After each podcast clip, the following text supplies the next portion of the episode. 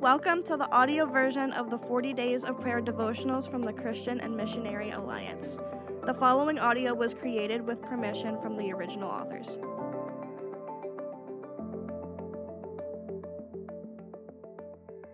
Welcome to day 30 of 40 Days of Prayer for 2022. Today's devotional is called Being Fishers of People from Luke chapter 5, verses 1 through 11, and was written by Annie George.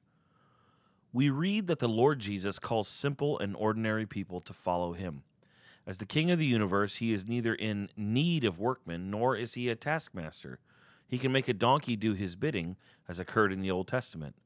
The call of God from creation and since sin entered humanity has been for us to belong to Him, to know Him, and to be with Him.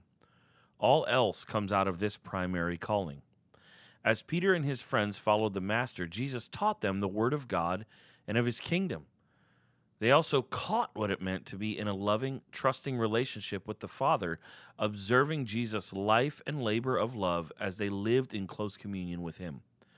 This invitation by the Lord, when accepted wholly, gradually transformed his followers to become just like him, others oriented rather than living self focused for the honor of the Father.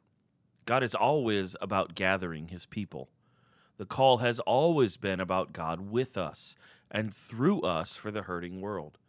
The Holy Spirit continues to transform and sanctify us into the likeness of Jesus, even as he works through us calling others to himself. Now, as you spend the next few moments in prayer, consider the following three prayer points. 1. How is your relationship with your Heavenly Father? How is your hunger and thirst for Him and His Word? Is He your daily satisfaction? If not, why?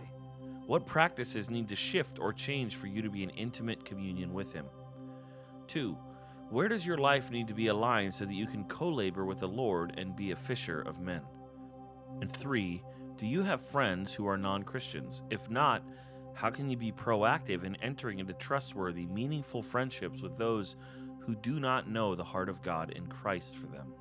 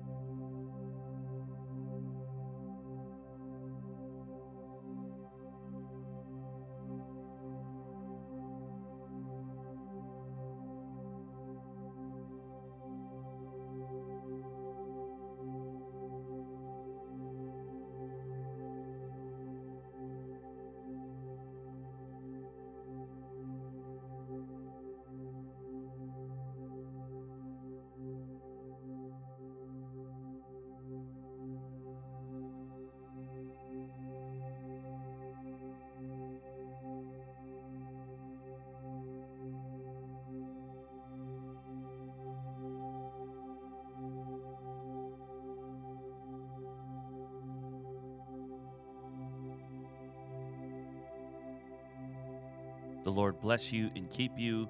The Lord make his face to shine on you and be gracious to you.